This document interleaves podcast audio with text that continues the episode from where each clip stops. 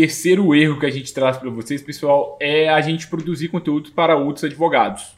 E assim, dependendo do, da sua estratégia, até vai fazer sentido você produzir conteúdo para outros advogados. Mas em regra, a gente percebe que advogados produzem conteúdo com uma linguagem muito jurídica e acabam, muitas vezes eles queriam atrair o cliente final deles e acaba atraindo outro advogado para o conteúdo. Então isso, isso não vai gerar cliente para você. Salvo se você estiver tentando prospectar um departamento jurídico de uma empresa e o seu potencial cliente é um diretor jurídico ali de uma empresa. Mas se não for o caso, a gente tem que tomar bastante cuidado com isso, né, Júlio? É, e eu, é, dentro disso, né, de produzir conteúdo para outros advogados, eu vejo que isso é muitas vezes é feito de forma inconsciente.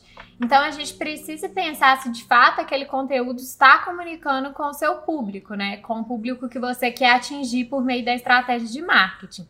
E outro ponto que eu destaco também é se você está se relacionando com o público que você quer atingir nas suas redes sociais, porque às vezes você criou uma rede social para o escritório, mas divulgou ela no seu LinkedIn, que só tem outros advogados, ou divulgou essa rede social no seu Instagram, que só tem outros advogados, ou você é, seguiu outros advogados para eles verem a sua estratégia. Isso é, isso é bacana, claro, mas você tem que ver se de fato você está se relacionando nas suas redes sociais com seu público, porque senão esse conteúdo ele não vai chegar é, no público que você quer atingir, ele vai apenas atingir outros advogados, que são seus amigos, que são equipes jurídicas de outros escritórios.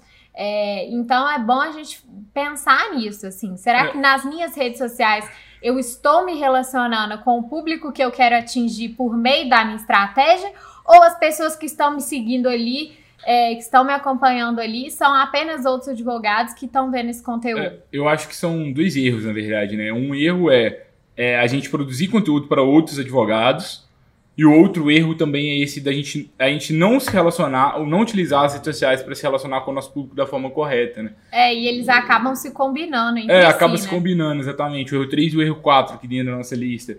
É, e assim, é, muitas vezes, por que, que a gente está traindo outros advogados? Porque a gente está utilizando juridiquês, a gente está utilizando artigos de lei, falando de muita doutrina, muita jurisprudência.